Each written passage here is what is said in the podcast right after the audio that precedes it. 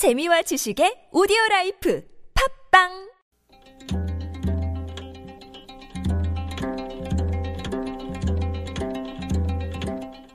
한문학자 장유승의 길에서 만난 고전. 중국 송나라의 재상 조보는 태조 조광윤을 도와 나라를 세운 개국공신이었습니다.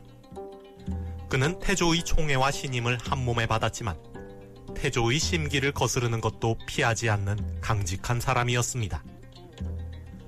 하루는 조보가 태조에게 어떤 사람을 추천했습니다. 능력 있는 사람이니 관직을 주라는 것이었습니다. 하지만 태조는 거부했습니다. 태조가 보기에 그 사람은 관직을 감당하기 부족했기 때문이었습니다.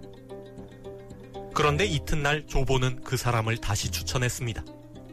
태조는 다시 거부했습니다. 그러자 조보는 그 다음 날도 그 사람을 추천했습니다. 화가 난 태조는 조보가 바친 추천장을 갈기갈기 찢어 땅에 던졌습니다. 하지만 조보는 태연한 얼굴로 무릎을 꿇더니 찢어진 추천장을 주워 모아 물러갔습니다. 그리고 다음날 조보는 찢어진 추천장을 풀로 붙여 받치며 그 사람을 다시 추천했습니다. 태조는 그제서야 자신의 판단이 틀렸다는 것을 깨닫고 조보가 추천한 사람을 관직에 임명했습니다. 송사 조보열전에 나오는 이야기입니다. 사람을 관직에 추천하는 것은 재상의 업무이고 그 사람을 관직에 임명할지 말지 결정하는 것은 황제의 권한입니다.